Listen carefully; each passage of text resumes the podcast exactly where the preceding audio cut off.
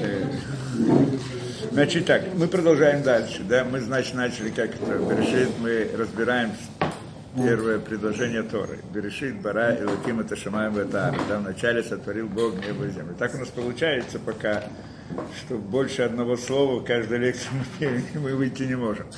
Так, и думаю, что сегодня тоже, наверное, так получится. Во всяком случае, так, Берешит Бара мы разобрали, что такое, да, вначале, что такое сотворил, более-менее, там еще целый океан, что там есть, да, а вот то, что более-менее, да, так можно понять, мы разобрали.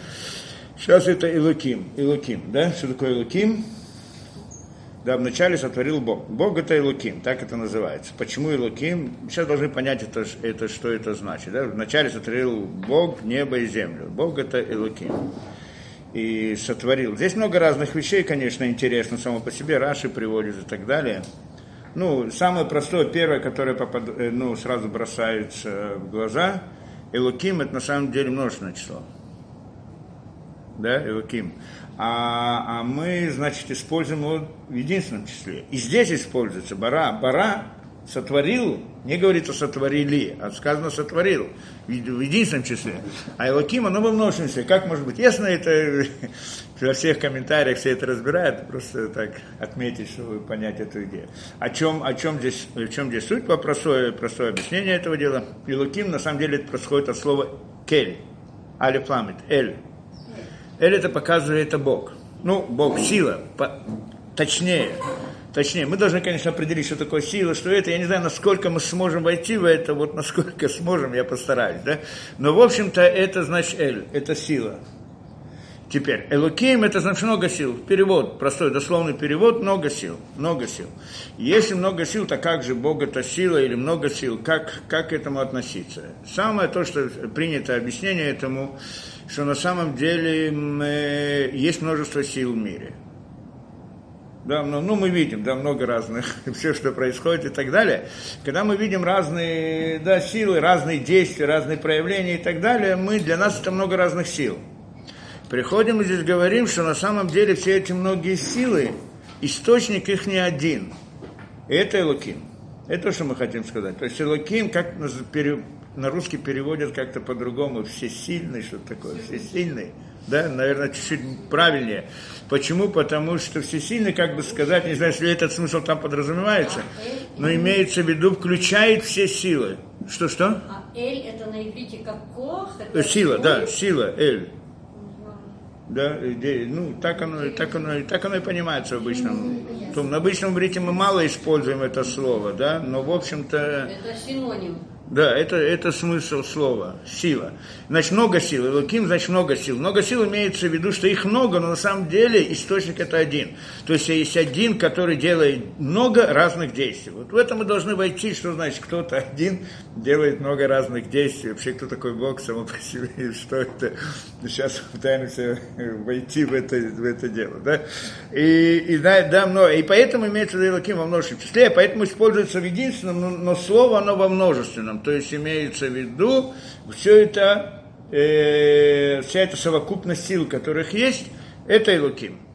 Да, по-простому. Здесь сразу, конечно, можно спросить, как так, что значит Бог, все эти силы, силы, не силы, такие, другие. И есть языческие разные, да, боги, то, что называют.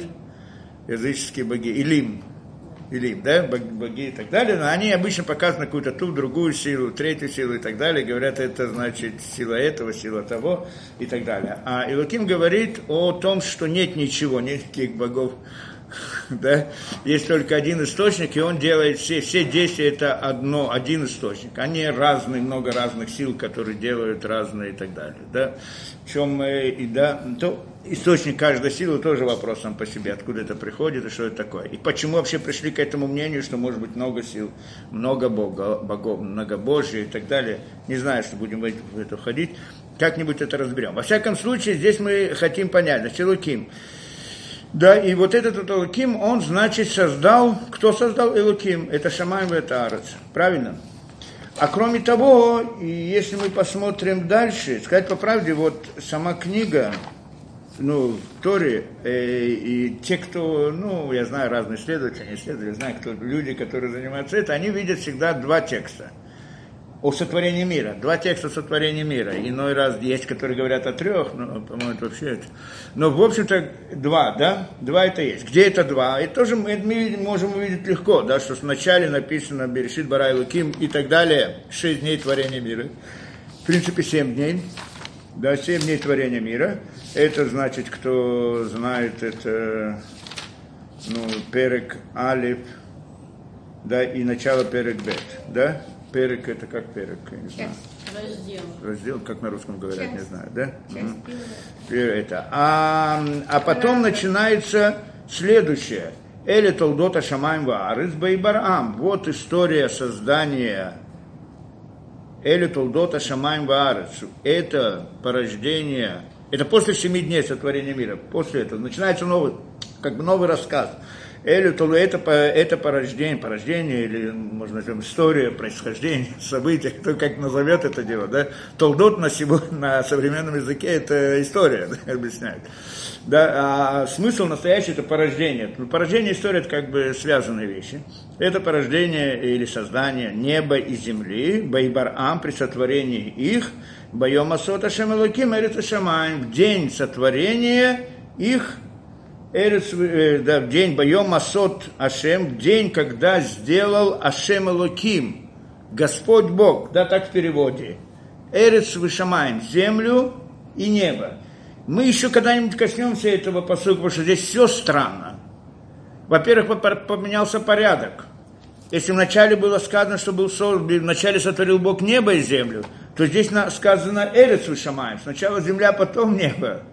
И потом Эрец тоже, здесь сказано, да, шама, ну да, правильно, это Шамаем это Арец, да. Здесь Эрец, ну да, допустим, то же самое в каком-то смысле. Но, но это, значит, поменялся порядок. А главное, то, что вот нас сейчас интересует, здесь измен... добавилось еще одно имя.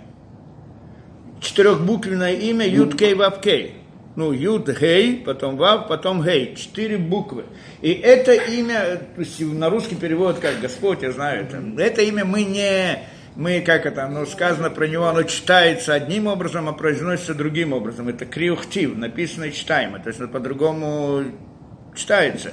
И да, как мы читаем, произносим это как однут. А, а пишется, э, ну, а если читать его по, по буквам, то это вопрос, как надо читать. Да, есть разные читают, там, там, Яхвы, которые говорят. Но это на самом деле неправильно, потому что это не настоящий смысл. Это не это чтение этого, этого и они просто не, не знают, как читать. Потому что, чтобы знать, как читать, надо расставить огласовки. А огласовки у этого и имени есть целая серия огласовок, которые надо знать, когда и как применять, и совершенно по-разному. Поэтому, да, целая система огласовок. Мы не будем в этом ходить. Это, ну, кто-то вот мне подарили книжку, что захочешь посмотреть сейчас.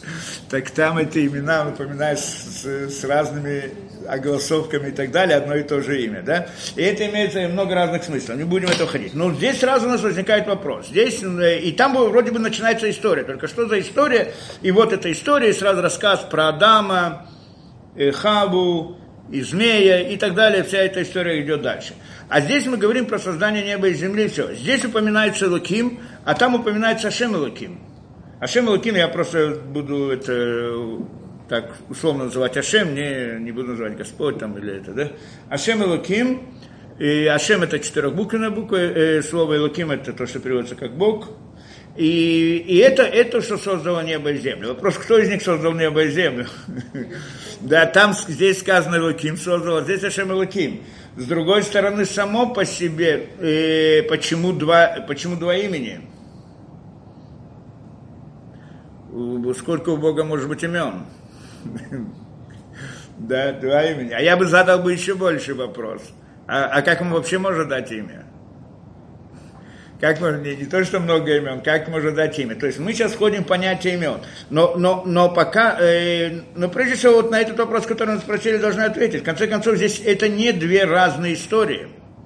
И так и там тоже в тексте видно, что это не две разные истории. Просто вначале рассказывается общее построение мироздания, а потом, в общем, что мы когда-то говорили, что эти шесть дней сотворения мира, в ней записана вся Тора, в общем-то, в более сокращенной форме. Это весь мир, все мироздание записано в, в этих семи днях сотворения мира. А потом идет более подробное описание уже да, для, да, как бы в частном порядке, по-простому.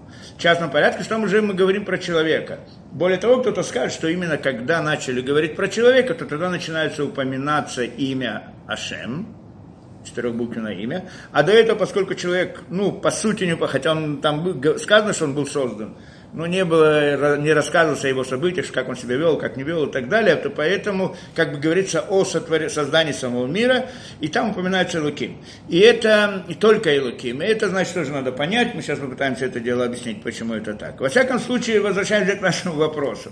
А как дается имя? Как можно дать Богу имя, Творцу, Создателю, который создал этот мир. Да? Мы уже как-то разбирали эту вещь. Что такое имя? Имя, в конце концов, это же название. Когда мы назвали какую-то вещь, то тогда вот назвали, что мы, что мы в этом названии включили. Что? Когда мы говорим кубик, назвали кубик, что мы имеем в виду? что у него есть шесть граней равных и так далее, и так далее, правильно? Мы дали определение, тогда есть название. Или, да, бутылка, так, ну, бутылка, бутылка это условное название, но не настоящее название. Но на, на, на, на языке Торы мы говорили, нет условных, условных названий. Мы не говорим, то есть всякое слово, которое упоминается на языке Торы, оно внутри себя несет всю информацию о том предмете или понятии, о котором оно говорит. И это так должно было бы быть, да, когда я говорю, называю какую-то вещь. Мы можем облегчить себе работу. И так действительно это делают во всех остальных языках. Делают условно название. Я тебе показываю бутылку и говорю, знаешь, это бутылка. Ты понял, бутылка, слово бутылка, запомнил, это я вижу. И я, значит, сравниваю. Нет связи между словом и предметом. Но э, для удобства, может быть, это пользоваться нормально. Но в языке тоже это так, не так. И не может быть так принципиально. Слово, оно должно говорить о предмете все. Иначе что это за слово? Это, что сказано впоследствии, что Адам решен, ему приводили всех животных, он дал, давал им название. Как он им давал название, что он должен их был называть? Так, знаете, кто читал, да? Давал название. Какие названия он им давал? Объясняется, что каждую вещь, как там сказано, он давал всем названия и не нашел ни в одном из этих пары для себя. И тогда, когда Жбаруху взял из него, значит, Творец взял из него, там ребро и сделал ему женщину, э, плоть из плоти, суть из сути, как где, кость из кости, я не знаю, как переводят на русский язык. И это, это тоже он сделал. А, а что он там искал у них? Он их наз... давал им название всего лишь. Что он там искал среди них пару? Что он там делал? Имеется в виду, что он как бы, ну, назовем так, исследовал, потому что наше там слово исследовал, это не то, как в современном понимании, да?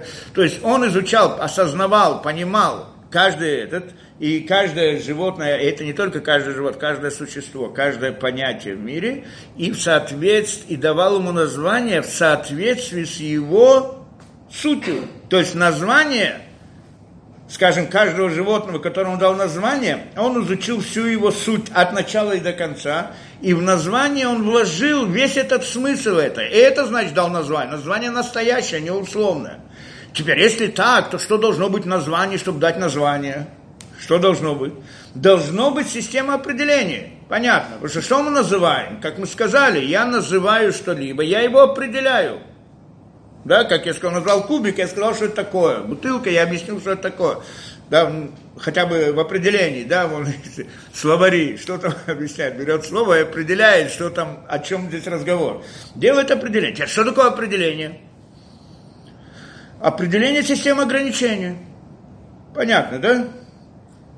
Определить. Что значит определить? Определить, поставить границы. Это, в принципе, определить. Есть как что-то не... И, и, и мы, в принципе, это смотрели на одной из прошлых лекций, что когда мы говорили о том, о мире мудрости, если вы помните, да, то там мы разбирали идею того, что есть знание неограниченное, неделимое, не, да, оно включает в себя все, но само не состоит ни из чего. То есть нет частей, и деталей и так далее. Но оно включает в себя все. Как это все? Нечто неограниченное, бесконечно неделимое.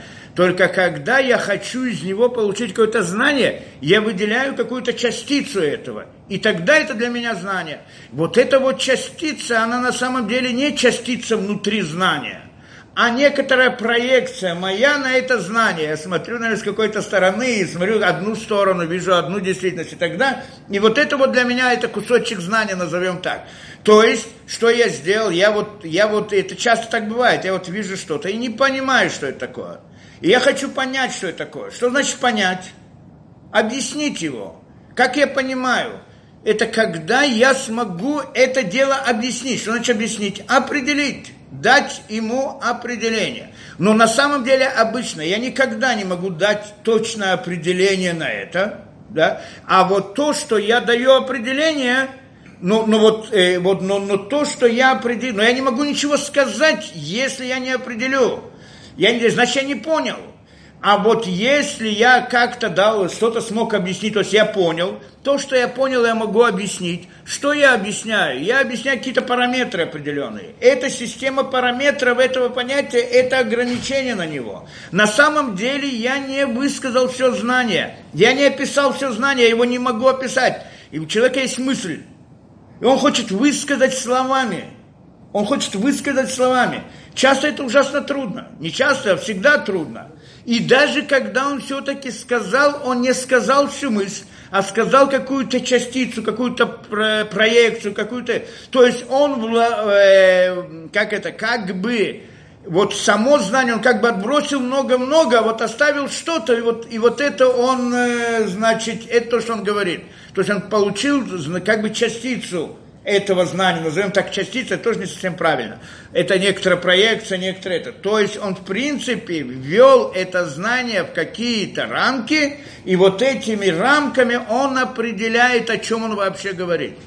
Это ясно, что это так. Вопрос, э, да, э, определение. Просто, я просто объяснил, что такое определение, не это, да. А определить это, то есть теперь, когда я знаю кого-либо, что-либо, что значит я его понимаю, как я понимаю вообще, я должен определить. Сказать, о, о чем ты говоришь? Вот это то-то, что это, что ты имеешь в виду? У этого есть ну, ноги, руки, хвост, там еще что-то. Должен дать какую-то систему параметров, которая в принципе, э, да, э, э, э которая, в принципе, это система ограничений, как границы, как, как э, мы это обычно в общем, в общем называем сосуд, да? Положить сосуд содержимое, все содержимое не может войти в сосуд, а какая-то частица входит. Вот эта вот частица, которая видна сквозь стенки, назовем это так, отображается в каком, ну, может быть, так можно сказать, через стенки. То есть это в каком-то смысле проекция этой вещи. Это не само знание, не само это, но какая-то вот частица сторона или так далее. Вот я, я понимаю, и это я раскаю, это я говорю. Тогда я понял. Что значит я понял? Понял, значит, я могу это как-то выразить через какие-то свои понятия. Тоже другой разговор. У меня есть какие-то набор понятий. И вот то, что я вижу, я не понимаю. И сейчас я хочу это каким-то образом ввести в рамки своих понятий, то, что я понимаю – и это, в принципе, то же самое, поставить границы. То есть я-то, моя система понятия, она ограничена. Я хочу в рамки своих ограниченной системы понятия вести нечто неограниченное. Я должен его как-то ограничить. И вот что-то я рассказал о нем. Потом я говорю, что на самом деле это не все, а вот только одна сторона. Ну вот, вот так я только смог сказать. Больше я не могу ничего сказать про это. Это идея, как бы, да, определение по-простому. То есть определение и определить какую-то вещь. Значит, это нужно определить. Это значит назвать. Назвать – это значит описать саму вещь. Что значит описать вещь? Все его параметры. Что такое параметры? Это и все различные его стороны. Да, как он, я не знаю, выглядит, или как он представляется, или как он еще что-то, да, чтобы могли сказать. Теперь, если мы говорим о Творце, и мы даем ему имя, то сразу возникает вопрос, какие, какие ограничения мы на него возлагаем, что значит ограничения, как, как я могу дать ему, он же бесконечность. На самом деле, когда мы говорим о Создателе, мир, мы как говорим, так мы понимаем, в всяком случае, что Создатель, у нас нет на него имя. Мы не можем его назвать в принципе. Он бесконечность, и поскольку бесконечное, неограниченное, да, бесконечное, неограниченное и полностью совершенная. Действительность, действительность тоже нельзя назвать, потому что действительность же что-то я назвал. Сказать по правде, а ну вот мы что-то назвали, как-то мы его определили. Не так, мы ничего не определили. Когда мы говорим три эти вещи, это определение называем отрицательным, не положительным. Что значит отрицательным? То есть я не определил, кто он. Я определил, что он нет. Да? Когда я говорю, что он бесконечный, что я имею в виду? Нет конца. Не определил, кто он, я только говорю, что нет концов. Когда я говорю, что он не ограничен, имеется в виду нет границ. Когда я говорю, что он полное совершенство, имею в виду, что нет недостатков. Но на самом деле сказать что-либо определенное, так мы говорим, определенное, о нем невозможно. Да? Вот та самая бесконечность, которая есть, мы, она непостижима для нас, мы не можем ее, непостижима в том смысле, что мы не можем вместить какие-то рамки. Что если мы вместим какие-то рамки, то это уже языческое божество, это уже нечто другое, что, что человек себе придумал, а не то самое это. И вот это, вот это, это, из него выходит как бы мироздание. Каким образом, почему, зачем, мы немножко о чем-то говорили, мы еще поговорим как-нибудь. Но, в принципе, это как бы создатель, это, это, это Творец.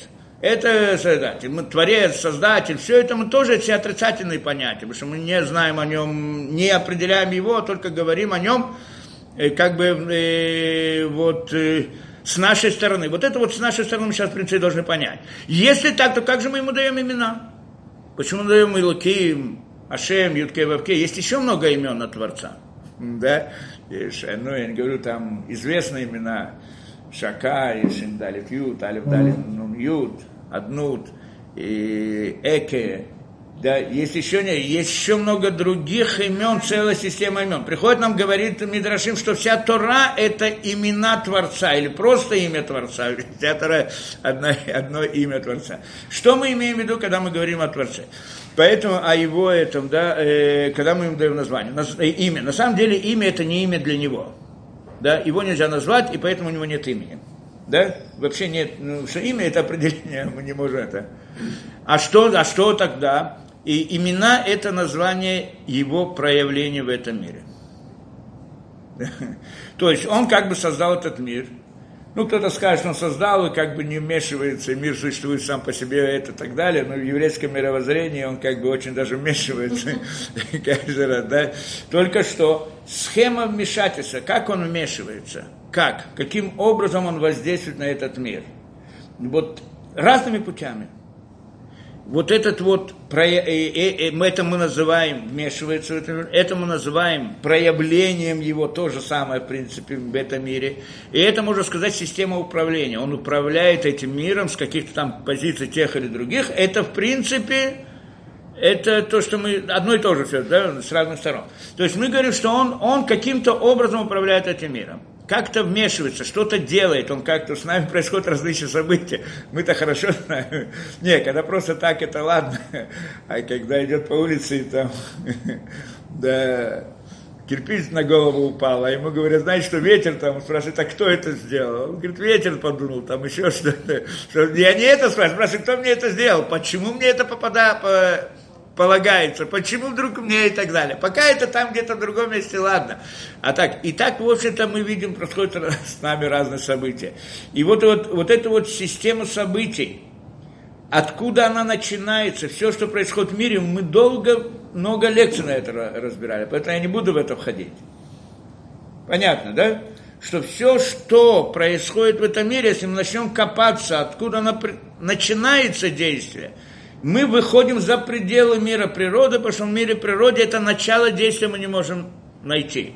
И вот это начало действия, оно где-то из вне природы. Кто там вот этот вот, который начинает все это действие, мы привели несколько примеров, как с человеком, человек решил что-то поднять, что-то сделать, его мысль привела к, де- к действию, его мысли находятся внутри природы, не находятся внутри мозга, кто там скажет, не находятся внутри этого. Точно так же в мире природы происходит это событие, а начало, оно где-то из, извне природы. Вот этот мир, начал, мир причин, мы когда-то назвали духовной действительностью – да, или миром мысли мы называли, или еще как-то, да, и вот это вот, и вот кто-то там а, а, ответственный нет, мы так просто не можем туда заглянуть и посмотреть, но мы полагаемся на наше знание, которое нам рассказывает всю эту структуру вот этой духовной действительности, и часто мы об этом говорим, да, и поэтому, когда мы говорим о, о вмешательстве в этот мир, оно именно оттуда, мы по-разному приводили вот эту схему, как это вмешивается. Помните, если помним, как круг,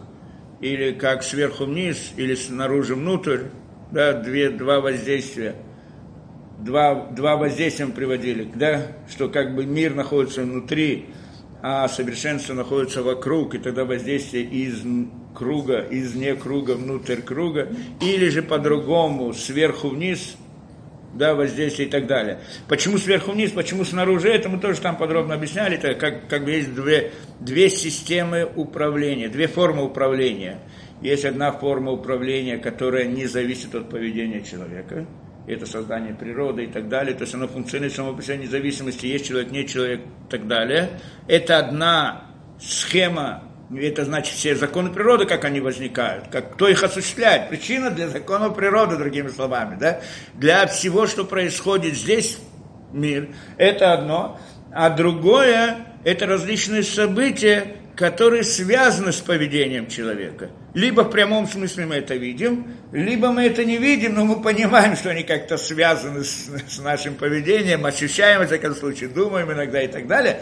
Различные события, которые происходят с человеком, источник их из другого места, не извне мира, а из над миром. Да, как бы разделение на две, вот мир разделили на две вещи. Есть мир в середине, а вокруг него совершенство. То самое духовная действительность, мир причин, бесконечный. Вокруг все условно мы называли, да? В аллегории, не, не в прямом смысле, нет кругов физических здесь, да? И вот это, и это воздействие, это и другое воздействие, это сверху, совершенство находится сверху или внутри, тоже мы называли это, внутри человека, скажем, есть душа внутри него, а внутри души есть еще что-то внутри, а еще внутри еще что-то внутри. А это мы назвали, нарисовали не как внутри-внутри, а нарисовали как сверху вниз. Да, чем внутреннее, тем оно выше. И так далее. Для чего? Обратно по аллегории, чтобы было понятнее. Это.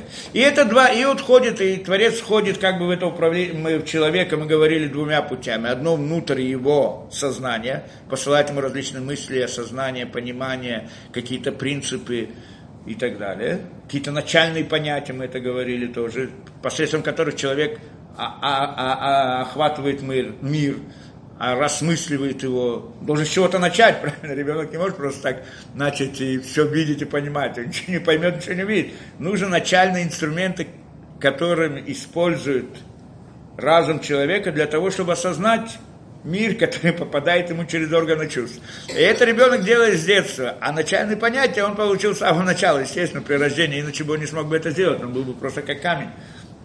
Или как там, э, как это, да, э, амеба, да, не было бы более того. То, и, или это, это значит внутрь. А с другой мы говорили, что также то самое воздействие сверху вниз, ино, оно не может все войти внутрь сознания человека. И тогда оно как бы вытекает, если человек на него посмотреть как стакан, то у него заполняется внутрь, это как бы внутрь его сознания, а то, что не может войти внутрь сознания, оно как бы выливается из стакана и находится снаружи стенок, воздействует на стенки снаружи. И вот это вот снаружи, это то же самое воздействие сверху, но оно приходит снаружи. Что значит снаружи? В виде событий, которые происходят с человеком. Это как бы снаружи. Одно событие. Второе, почему эти события толкают человека куда-то, пробуждают его к чему-то, или наоборот, дают ему помощь, или дают ему наказание, или делают еще различные вот эти вот воздействия человека. Они, вот эти вот события перемешаны с управлением извне, то, что мы сказали, природы. То есть есть природное по природе, а есть вот сверху. Они как бы похожи ну, во внешнем мире перемешиваются между собой. Вот иногда там эта собака просто бежит себе, лает и так далее по природе. А иной раз вдруг она бросается на, на, на кого-то из-за чего это. И здесь в этом его поведении есть два воздействия. Одно это природа, все его функционирование и так далее, а другое, почему именно она вдруг решила напасть на этого человека, связано с этим человеком. И вот эти различные события, которые происходят с человеком, это тоже, тоже воздействие сверху вниз, только оно приходит снаружи, приходит снутри. Почему так? Мы когда-то когда разбирали это более-менее. Беседа, да? Не очень понятно? Да, да. Понятно. Нет, ну, понятно но... Нет, тут трудно согласиться с этим, да? И мы же... Сомнение, потому что тот же самый кубик, он тоже бесконечен. Э, э, э, кубик, кубик не бесконечен, у него есть четыре грана.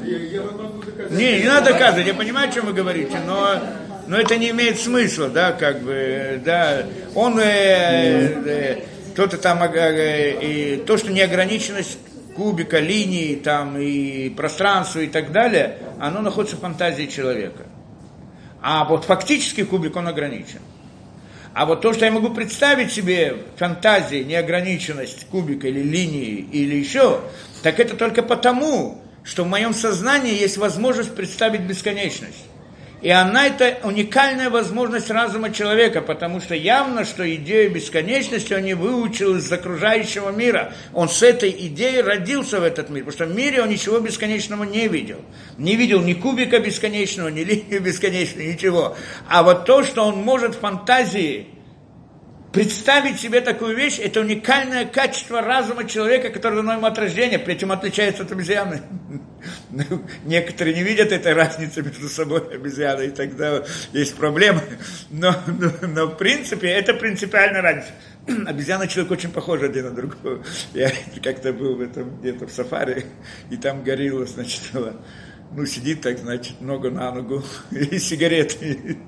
Это было, я, я не знаю, по-моему, да, она похожа была на человека, но раз больше, чем некоторые люди похожи на людей. Да. Просто настолько такой вид и такое выражение и так далее. Ну, ну очень похоже, да?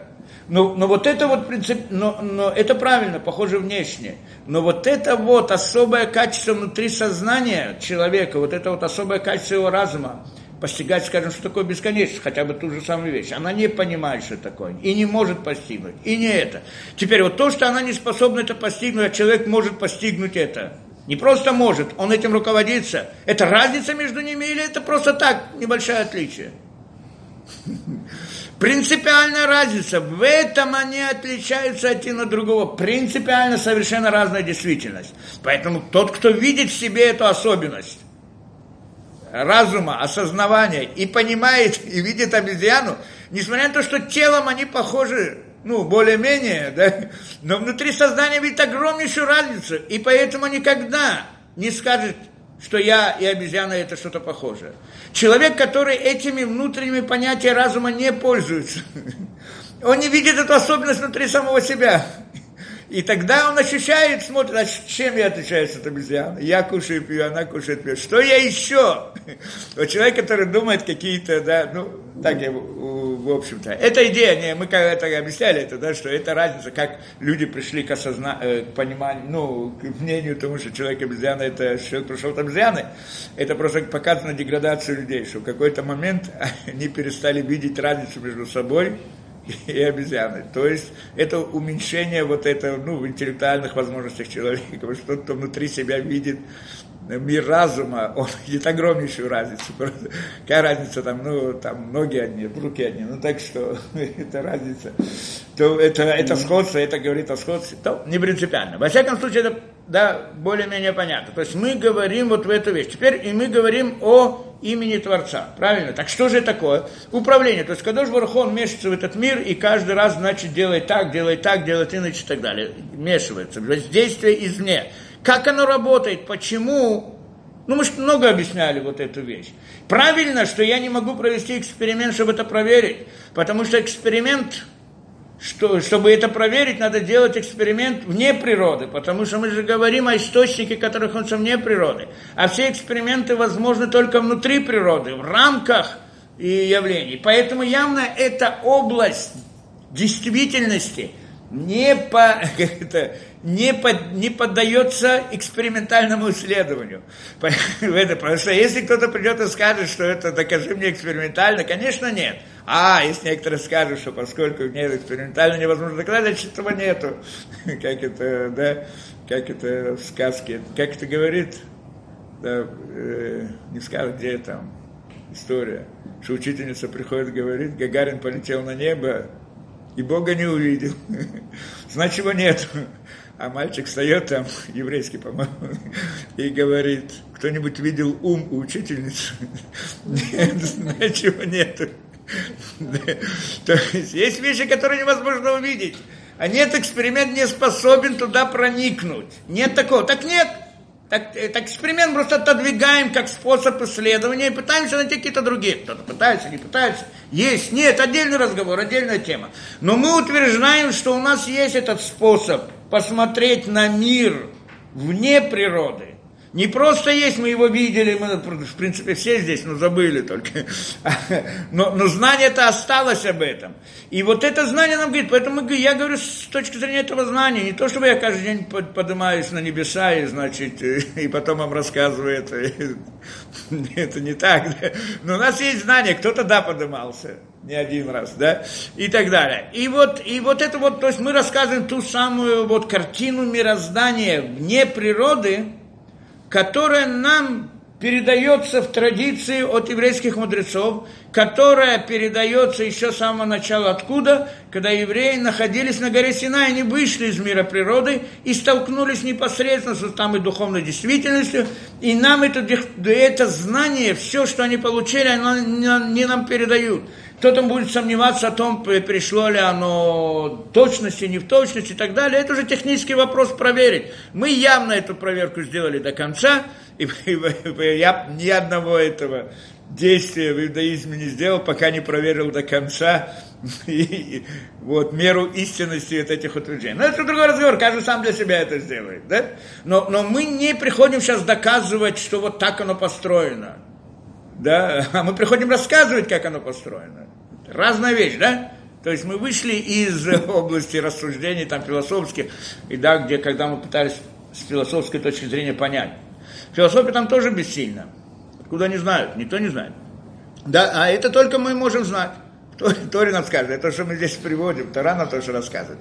И вот, значит, мы это говорим. И вот это вот, вся эта система, система управления, то есть как воздействует мирный Творец, вот как это, вот это вот действительность извне мира воздействует на мир внутри мира, да?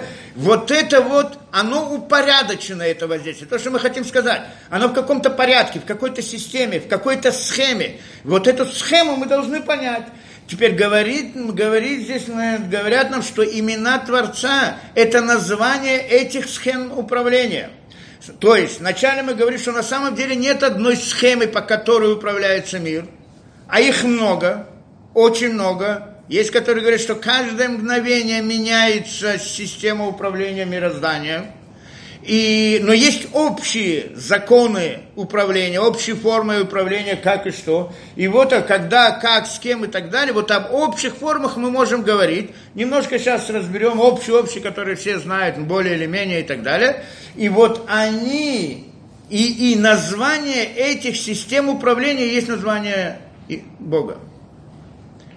Понятно, да, название Творца. То есть это не название его самого, о нем самому вообще не можем говорить. Это только название его проявления в этом мире, или как он воздействует на этот мир, или название системы управления, которым он это.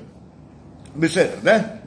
И это значит, э, да, и поэтому есть у нас, скажем, мы здесь встречаем два слова, Илуким, и встречаем э, Ашем, четырехбуквенное имя. Хотя бы рассмотрим хотя бы вот это вот само понятие, да? Чем они отличаются один от другого? Про что говорит это, про что говорит. Но вначале я хотел посмотреть Раши, и там есть некоторые противоречия, мы пытаемся вот его разобрать, понять, и на, на базе этого пытаемся все понять остальное. Так говорит он, значит, что? Берешит Барай Луким, и говорит Раши, э, да, Элуким, Барай Луким, говорит Раши, был он и Марбарашем задает вопрос сильный.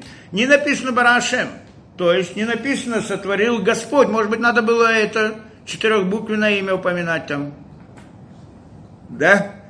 Не написано. Э, Шибатхала, а объясняет, почему не написано. Вот когда мы в конце, во второй раз описываем, да, во второй раз, во второй раз, когда более подробно, так там написано Ашем Луким, причем Ашем на первом имени, Господь Бог. И так мы везде упоминаем. Шма Исраиль, как мы говорим, Шма Исраэль, Ашем Элукен, Ашем Эхад, да? Шма Исраэль, Господь Бог, Господь один, да? Ну, на русском, я знаю, как это звучит. Я говорю, Ашем Элукен, Ашем Эхад, то, что мы говорим, правильно? Ашем на первом месте. Тем более, не просто он на первом месте. А здесь, и здесь тоже у нас есть сказано, что когда уже начинается подробный рассказ, то говорится Ашем Элуким. А здесь у нас написано только Элуким. Ну, если уж только Элуким, ну, может быть, надо было Ашем написать, Юткей Вавкей. Кто создал мир? Элоким или Юткой Вавке. То есть по какой схеме, другими словами, по какой схеме, по какой системе управления мы сейчас, мы сейчас должны понять каждую из них, что каждое имя обозначает, это уже другой разговор, да, но вот само по себе, как это, да, И, да, и говорит он, Лона и Марбараши, ему не сказано, сотворил Ашем, то есть Ютка и Вавке, а что? И объясняет. Раша объясняет, почему. И это объяснение должны понять, насколько я знаю, насколько получится, попытаюсь дать простое объяснение. А вот сложное, попытаюсь потом сложно, если получится, если будет времени, да, ну, насчет простого, надеюсь, я справлюсь, а это сложным, это сложно. То, во всяком случае, Вилона и Марбара, и говорит, Шибатхила, Шибатхила, Лаба Макшивали Боратоба Медат один, что вначале поднялась его мысли, мысли Создателя. Вначале поднялась его мысль, Бамакшива, Либротоба Медат один, сотворить этот мир, Бамедат один в мире суда, в Рааше э, Аулям Иткаем, но он увидел, что мир не может существовать, в Игдим Медата Рахамим и предупредил, опередил, назовем тогда, поставил на первое место, скажем так, Медата Рахамим, меру милосердия, Вышитфали Медат один и привел, как это соединил с мерой суда. Вайну Дыхтив, да, понятно, что он говорит – еще раз, да, это основа основ, одна из глубочайших тем, то, что здесь он говорит. Раш, он как бы приводит простой смысл, да, Раш обычно приводит простой, но, но в его простом намекается очень глубочайшие вещи, но можно понять это по-простому, а сама по себе идея это целый мир, да, вот то, что здесь он приводит, это он не сам придумал, естественно, это Мидраж говорит. Так он это, да, что он, еще раз мы прочитаем Раши, на улям, значит, Ашибатхала, Лаба Мушев, что вначале поднялась его мысль сотворить мир, Мидата, в мере суда, или суд, мера суда, или это мера справедливости. Как должен быть мир существовать? По какому, в какой системе управления, скажем, как, как должен, как, э, да, Творец должен был бы, ну, хотя бы по нашему разумению – а создавать мир, осуществлять и управлять им. Как? Первое, то, что у нас есть, мера суда. Мера суда – это мера справедливости, в принципе. Каждому по заслугам. Правильно, что такое мера суда? Суда судит человека, значит, судят человека. Судят в соответствии, суд, ну, это установить, да, что полагается человеку. Это в принципе, с другой стороны, это мера милосердия.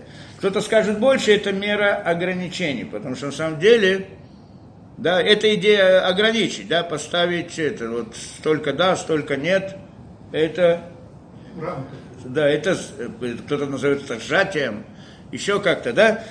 Во всяком случае, Бамидат один. Так он думал, так он думал, да, правильно? Бамашала Бамашавто. Поднялась его мысль создать этот мир Бамидат один. Раша и на Улямиткаем он увидел, что мир не осуществляется, не может существовать таким образом. И где Медат один, то предупредил, то есть э, поставил на первое место Медата Рахамим, то есть присоединил к мере суда или справедливости, присоединил меру милосердия, действие милосердия. И вот тогда, и, и, это то, что написано дальше, он приводит тот самый посуд, про который мы уже говорили. Боем Асот Ашем Луким Шамаем. Свидетельство он приводит, как раз то, что мы сказали, первый посуд, следующий, это, да, боем день создания Ашем Луким, небо и земли небо. Да, там все это, это то, что он там дальше, это вот то, что там и написано, он и говорит. Здесь, то есть, что он хочет сказать? Здесь у нас написано в начале, это простой смысл.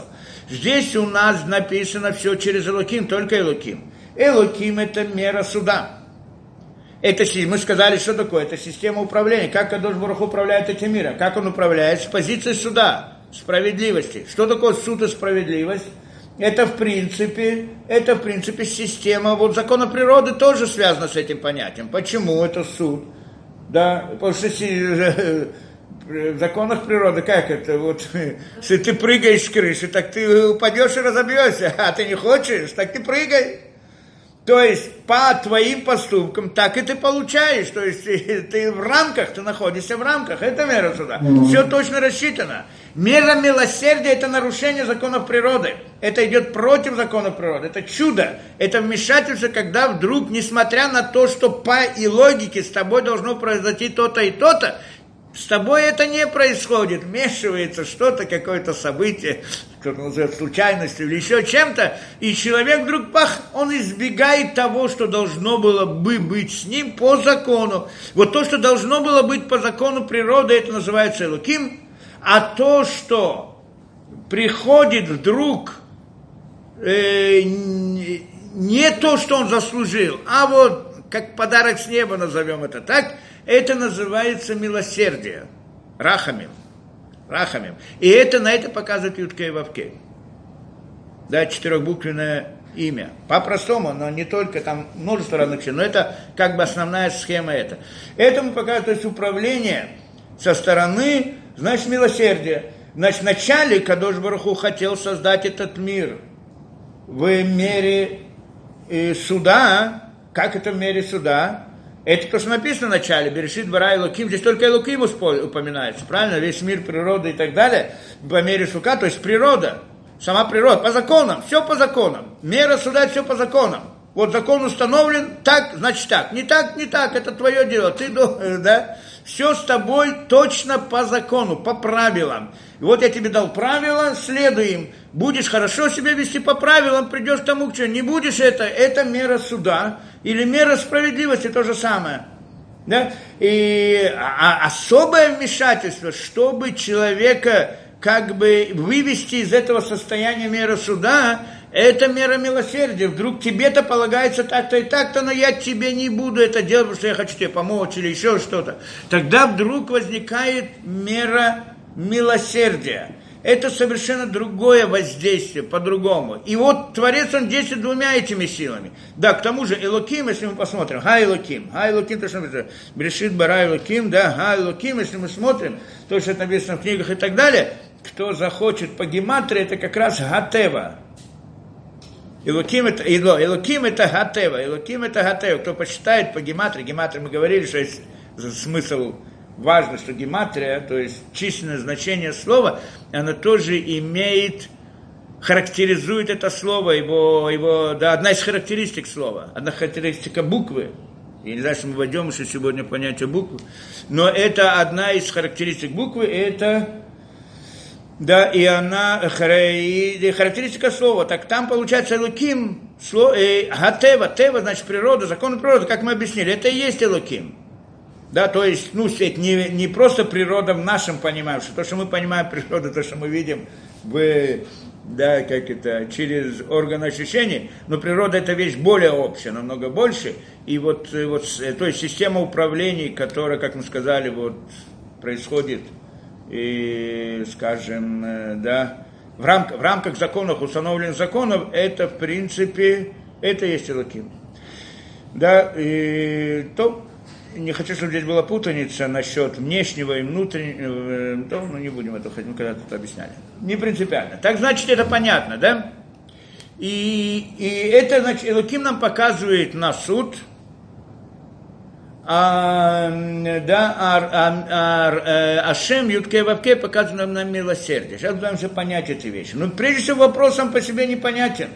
Элоким сказано, что он вначале, Видраж говорит, что он вначале подумал так, что сделать это Элоким. Поэтому в начале написано через Элоким, а, то есть только Элоким используется, что это мера суда. Так он хотел построить мир, а потом увидел, что мир не может существовать, и добавил милосердие. И поэтому уже началось Ашем Элоким, то есть само создание началось Ашем Элоким. То есть там описывается само создание подробно, да, сначала. Так вот, само создание, оно уже как бы начало с Элоким. Все это по-простому так понимаем.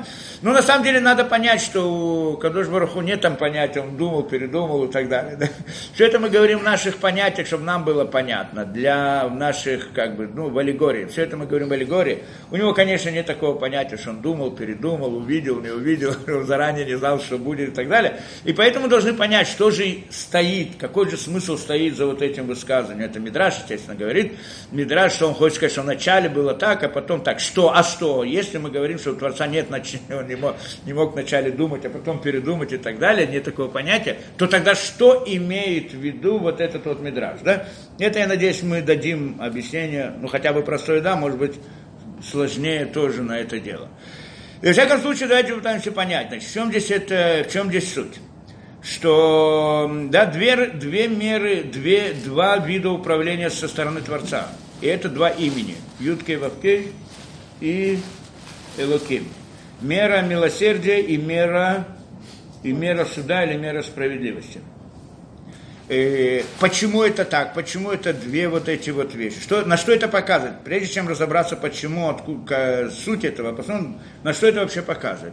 И это мы знаем, ну, по-простому, что мы могли понять, по-простому, как мы это, это мы знаем, когда мы воспитываем ребенка. Как воспитывают ребенка? Да?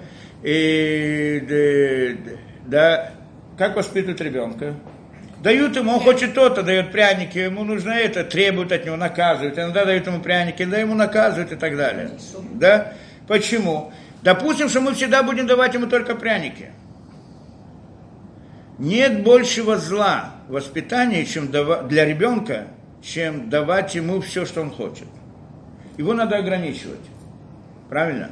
То есть дать, давать все, что человек хочет, по-простому это называется еще третье понятие, называется хес, э, не, э, хесед.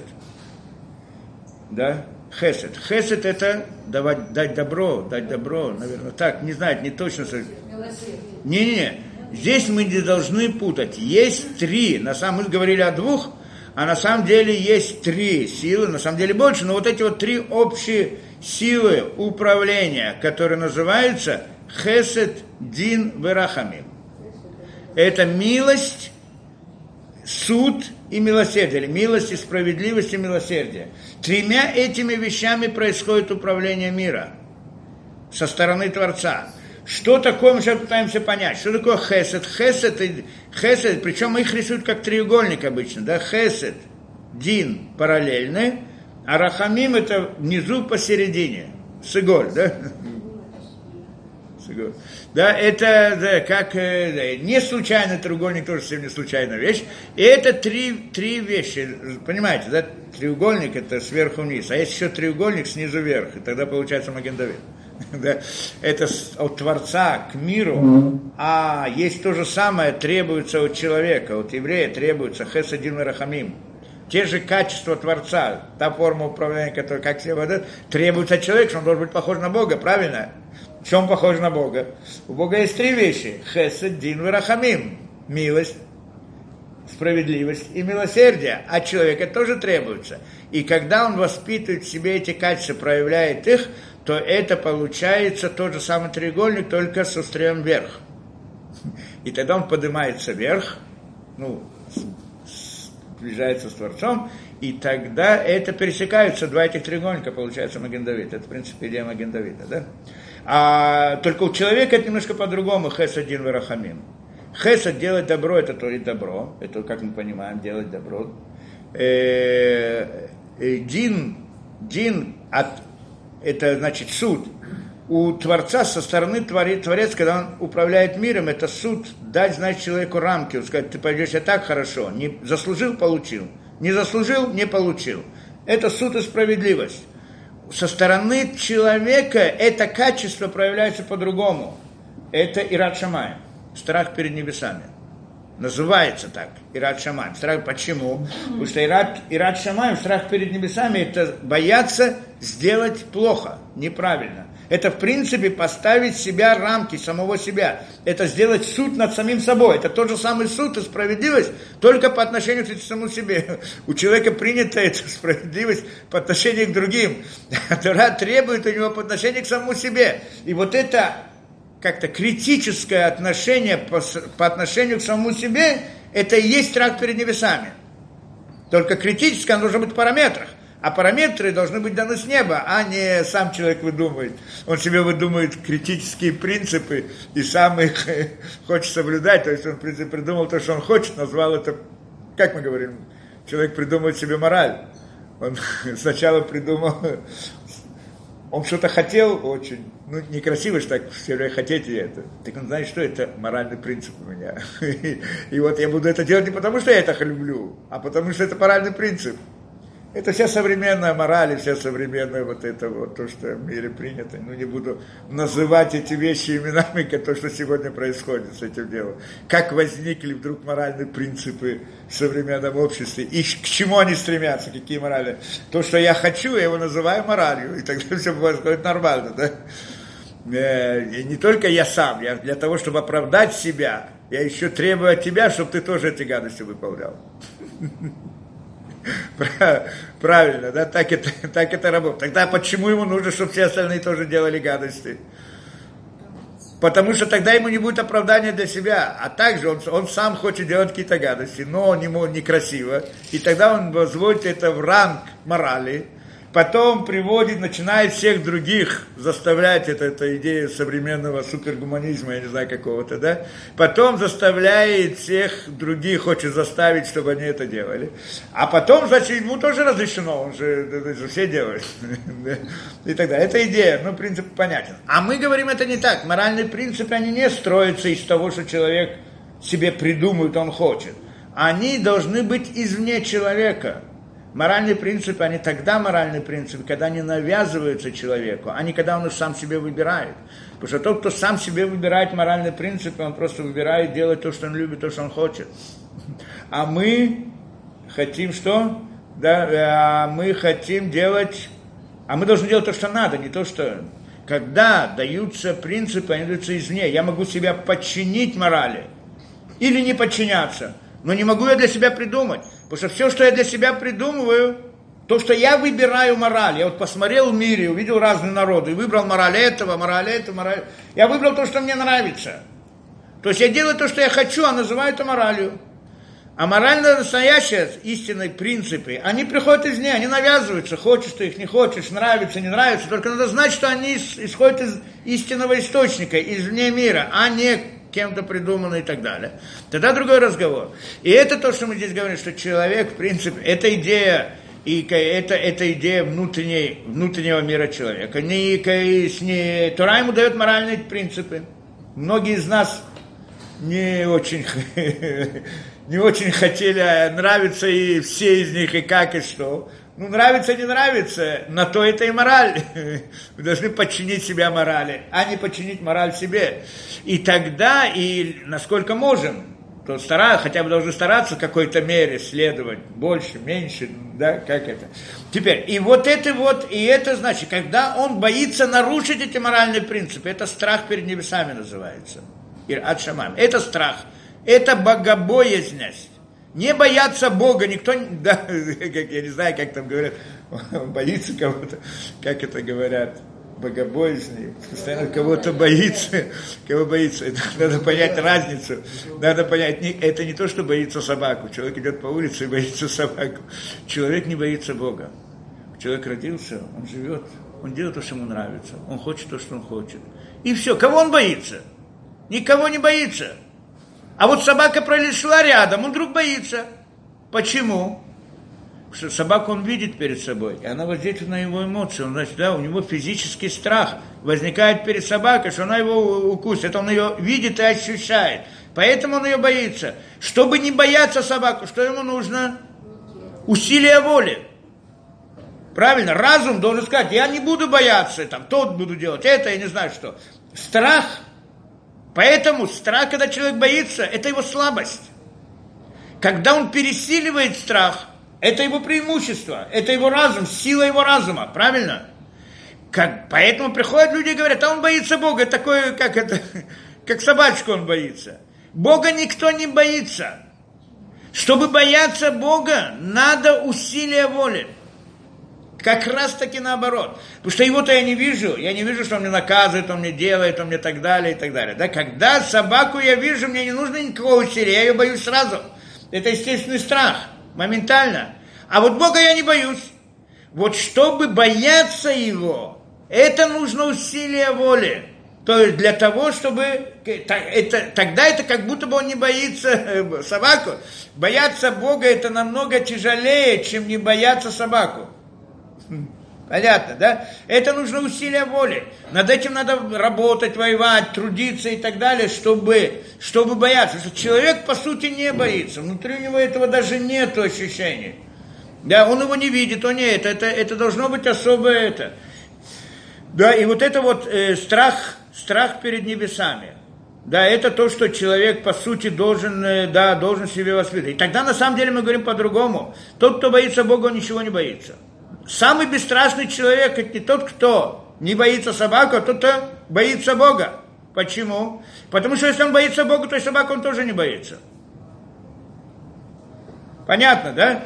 Потому что если он боится Бога, значит, он должен тот, он в любой ситуации должен вести себя по закону. И даже когда есть опасность, и когда есть разные развраты или соблазны, и все, он все равно должен бояться Бога. Значит, держать самого себя, перебарывать в себе вот это вот, все это, и идти против всего мира ради и, и истины, которую он осознает внутри себя.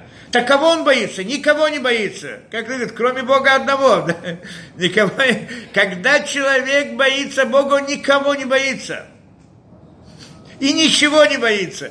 Это понятно, да? Поэтому как раз-таки прямо на, наоборот. Боящийся Бога – это величайший уровень человека. Мало людей, которые доходят до такого уровня. Ну, на каком-то, на каком ну, есть много разных уровней, да, насколько и так далее. Но те, которые на высоком уровне, это цадиким называются, да, праведники.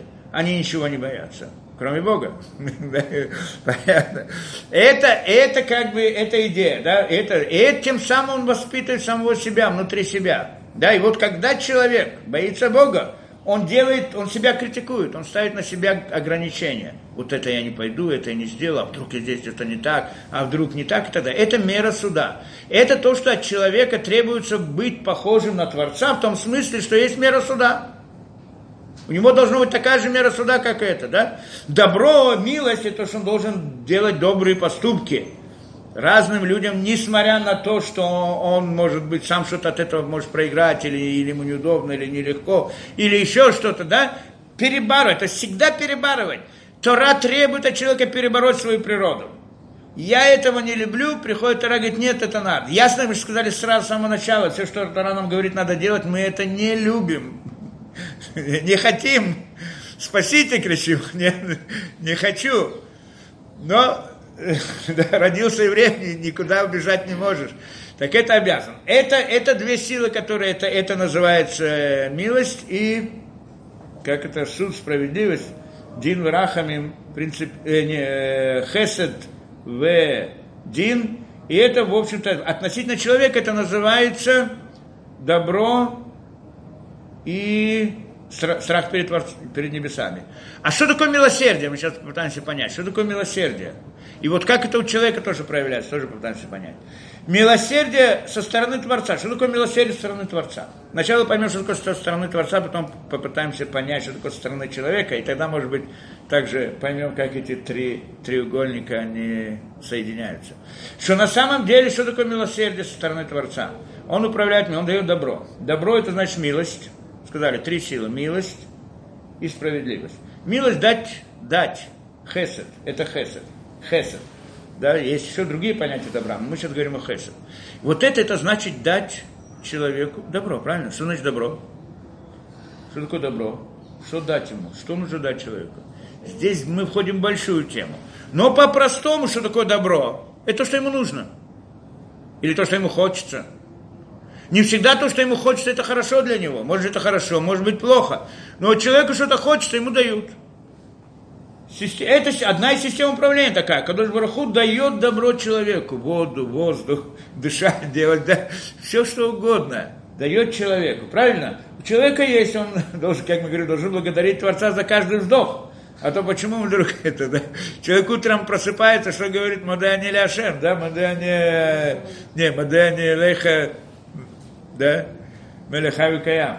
Значит, э, мы благодарим Творца за то, что проснулись, потому что могли бы не проснуться, да, и так далее. За каждую вещь это э, благодарность, это почему? Что э, добро, Кадош Барху дает тебе добро, то, что тебе нужно, то, что ты хочешь, то, что да. Но на самом деле это не одно качество, которым он управляет миром. Потому что если бы это только было бы система управления, тогда было бы уже очень плохо.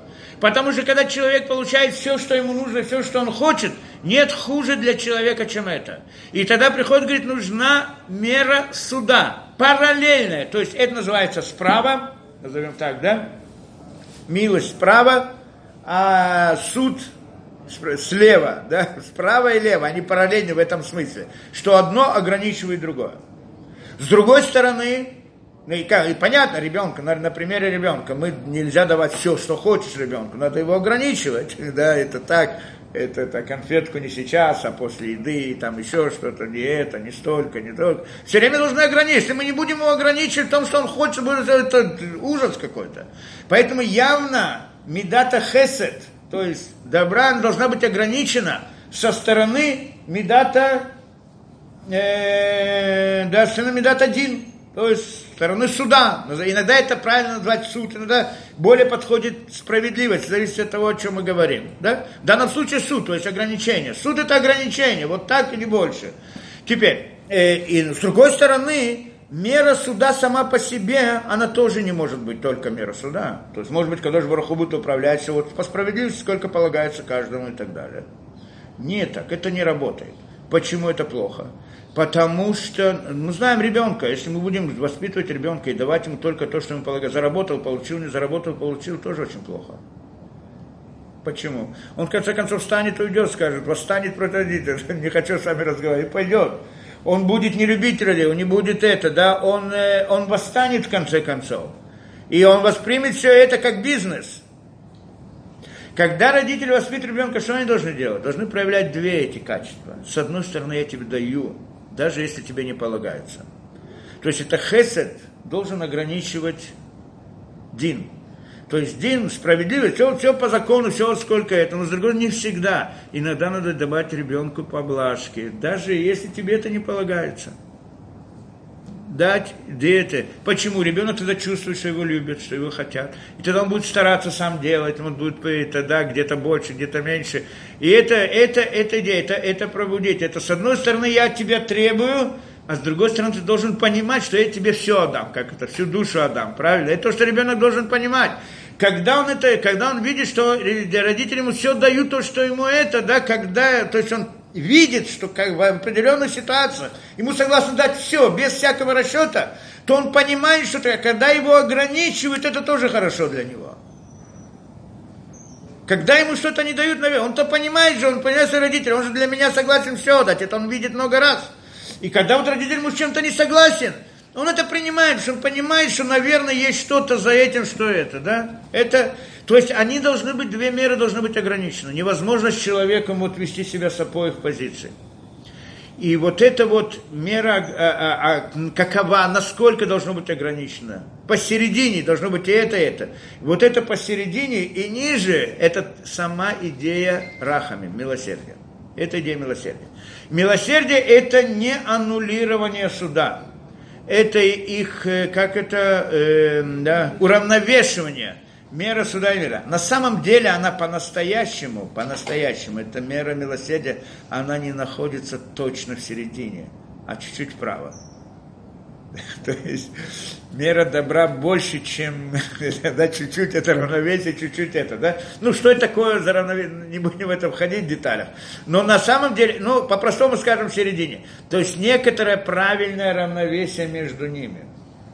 Да, и это, и это должно быть, да, и это, это, это рахамим. Это милосердие, милосердие рахамим, как э, Кадош Баруху управляет этим миром. Да, здесь мы могли бы спросить, есть некоторое противоречие. Что такое рахам, милосердие?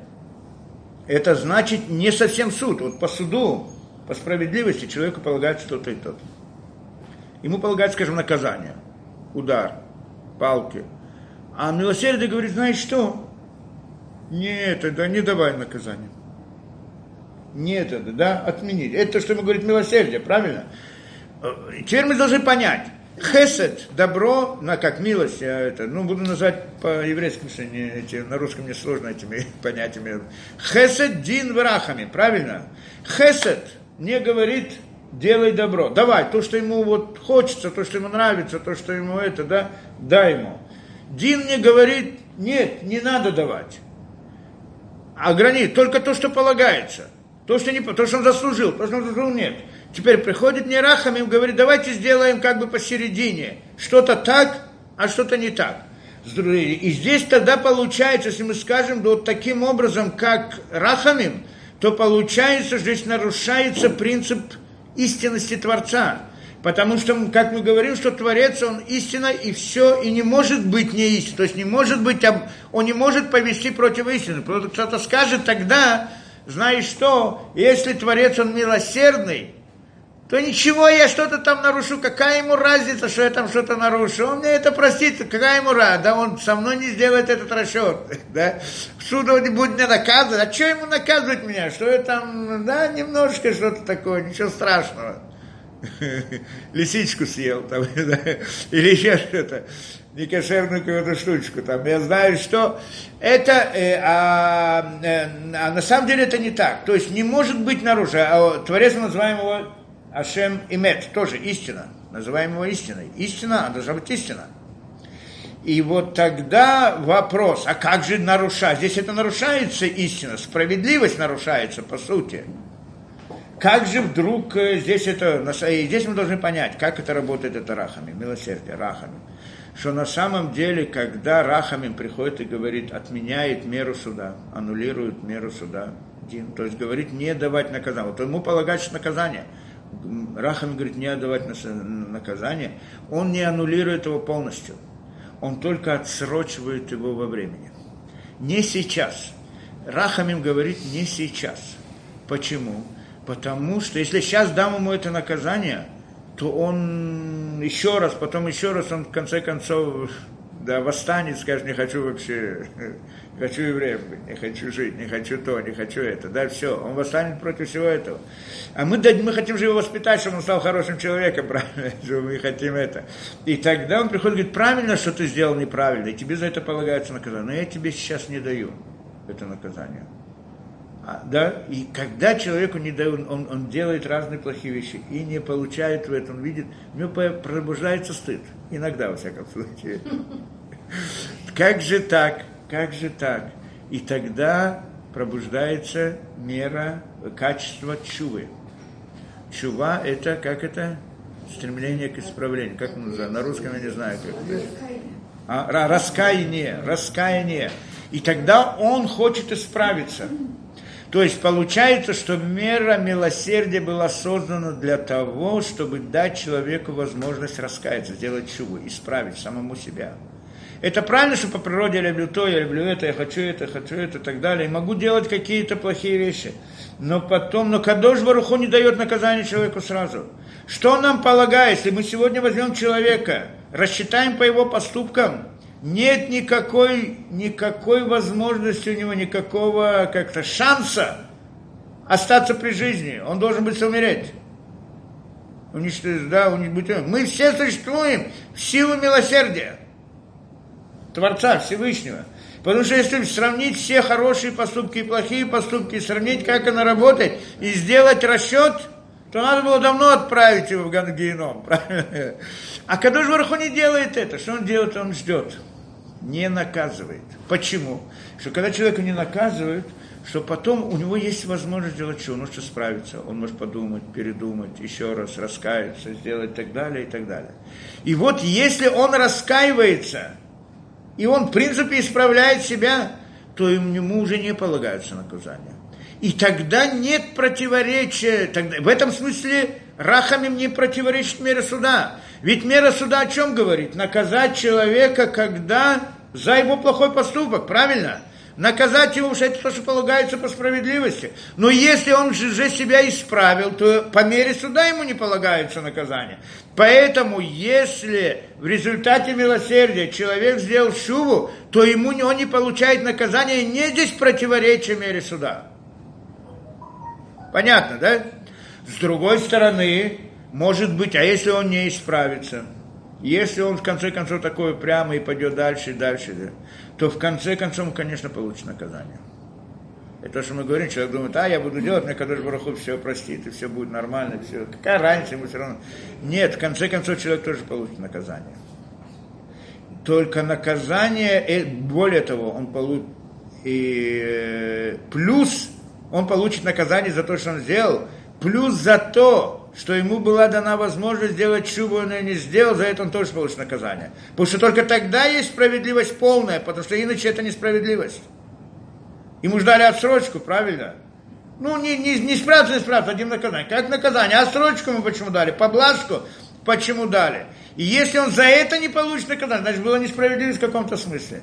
Получается, с другой стороны, это милосердие усиливает наказание тому, который это, да? Ну, так это тоже неправильно. Э, Это справедливость. В смысле, вы не согласны с этим? Вы хотели бы по-другому вести, да? Условный срок. А, условный срок.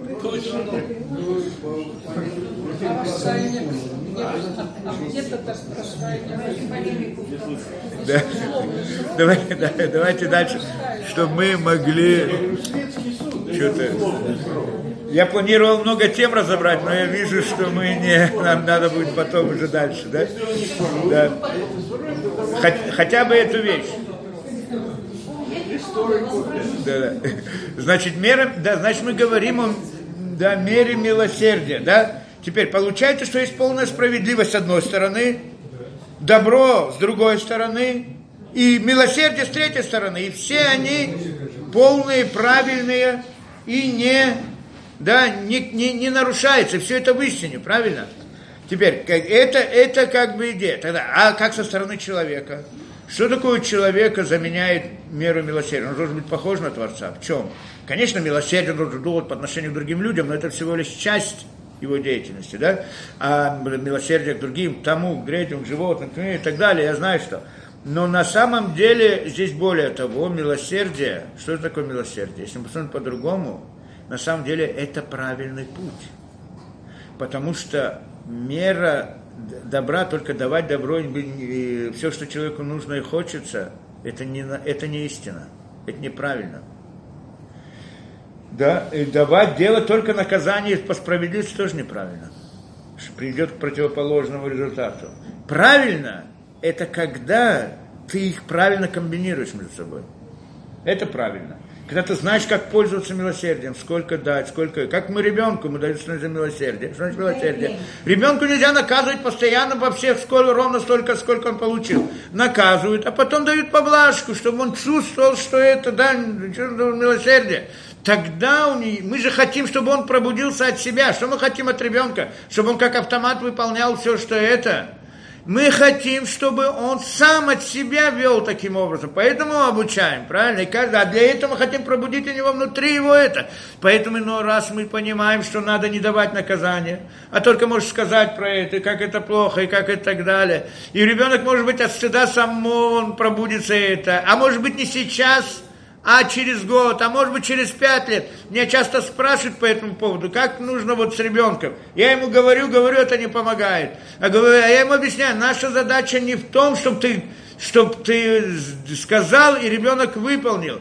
Мы ему говорим и говорим, что это плохо, а это хорошо, а он все равно делает то, что он делает. Но внутрь его сознания это заходит.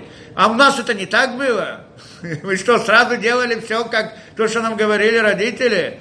А где-то внутри отсаживается, а потом человек вырастает, а у него появляются свои дети, и он, и он начинает вести, а потом говорит, а почему ты света? А меня отец учил так-то и так-то, он рассказывает. А моя мама делала так-то. И так далее. То есть это закладывается внутри и потом воздействует на него. Мы в конце концов хотим вырастить взрослого человека, чтобы он вел уже себя с позиции истины так, как должно быть. Даже если вначале он так не, не невозможно, ребенку будем говорить, не говорить, не поможет. Он все равно будет делать то, что это. Но, но в большинстве своих вещей, да? Но в конце концов, в сознании, внутри него это входит. Это входит, и это важно. Это важная вещь, чтобы вошло внутрь. А не то, чтобы он сейчас вот прям прекратил все это делать, да, или там, и тогда. И тогда это, потому что мы хотим воспитать, мы же хотим взрослых, мы не хотим, чтобы сейчас мне было удобно, и вот как машина он передо мной работал. А я хочу, чтобы он вырос большим человеком, чтобы он потом обладал это, чтобы это было от него, исходило от него, да? А это нужно ему вложить это. И эта идея, как бы, получается, что это идея милосердия, это правильно, это то, как должно быть, это истинное поведение, как должно быть, которое ведет к истинной цели. Мы должны понять, что такое истина, сейчас не будем это объяснять. Во всяком случае, то, что идет к той истине, той цели, для которой это было создано. Получается, что если человек ведет себя, с одной стороны, как мы сказали, добро, с другой стороны, страх перед небесами, да? Добро это как бы воздействие на окружающий мир, страх перед, со стороны человека я говорю. Добро – это воздействие на окружающий мир или расширение, назовем так. А страх перед небесами – это воздействие на внутрь самого себя, что-то называют сжатием. То есть это воздействие внутрь, то есть он критика, самокритика, да, внутрь на это, а делать добро, хесед, это воздействует на два этих. И то, и другое должно быть уравновешено. Нельзя так и так, человек должен и то, и то. И вот как мера этого уравновешения, мы назвали милосердие со стороны Творца, а со стороны человека называется медатаймет, мера истины. Седер. И когда эта мера истины, она, когда он ее соблюдает, то тогда это цель его. И тогда получается, что оно поднимается вверх. Это основное его, как бы не воздействие, а его ответ к Творцу. То, когда, что Творец от него требует, того же самого, что сам Творец делает, Хесадин Рахамим. Только Творец делает это сверху вниз, Хесадин Рахамим вниз по человеку. А человек-то делает к Творцу. Как он делает? Хесадин, а конечный результат это имет, это истина, как себя правильно вести, как себя это. Оно вверх, получается треугольник снизу вверх верхнего. И когда он этого доходит, он поднимается по своему духовному уровню. Он поднимается с другим, другим, другой действительностью. И это называется, что треугольник поднимается вверх и сливается, как это, перенакладывается на треугольник духовный со стороны Творца, и тогда получается Маген Да? Да, это понятно. И это, это, что мы говорим здесь, это, э, да, Меда, э. И то же самое мы видим Шма Исроэль. Мы тоже разбирали когда-то Шма Исраэль. Шма Исраэль, как мы говорим, Шма Исраэль, Шамалакена, Шамихат. И здесь мы ходим еще в одно. Это, в принципе, мы хотели бы ответить как-то на наш вопрос. Хотел дать несколько ответов, но я даже вот самый простой не смог пока это, да, раскрыть полностью. Да.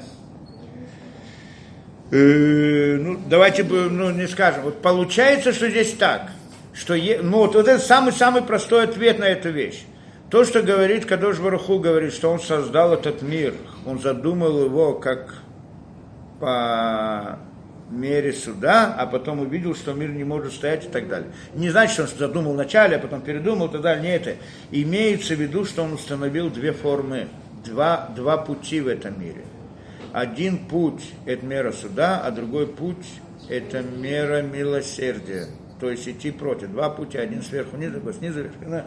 Ну, в принципе, это две возможности. Человек, э, да, то есть, вот Кадош Баруху мог бы управлять этим миром с позиции суда, справедливости. Вот по закону, как полагается и так далее. Но тогда мир не сможет существовать. Почему не сможет существовать? Как мы говорим, что если ребенку делать только по справедливости, нет, ему нужно давать поблажки, ему что-то помочь. Ему нужно помочь, чтобы потом он пробудился сам от себя. И вот это вот мера, это милосердие. И это имеется в виду, что есть как бы два, две, две формы управления есть.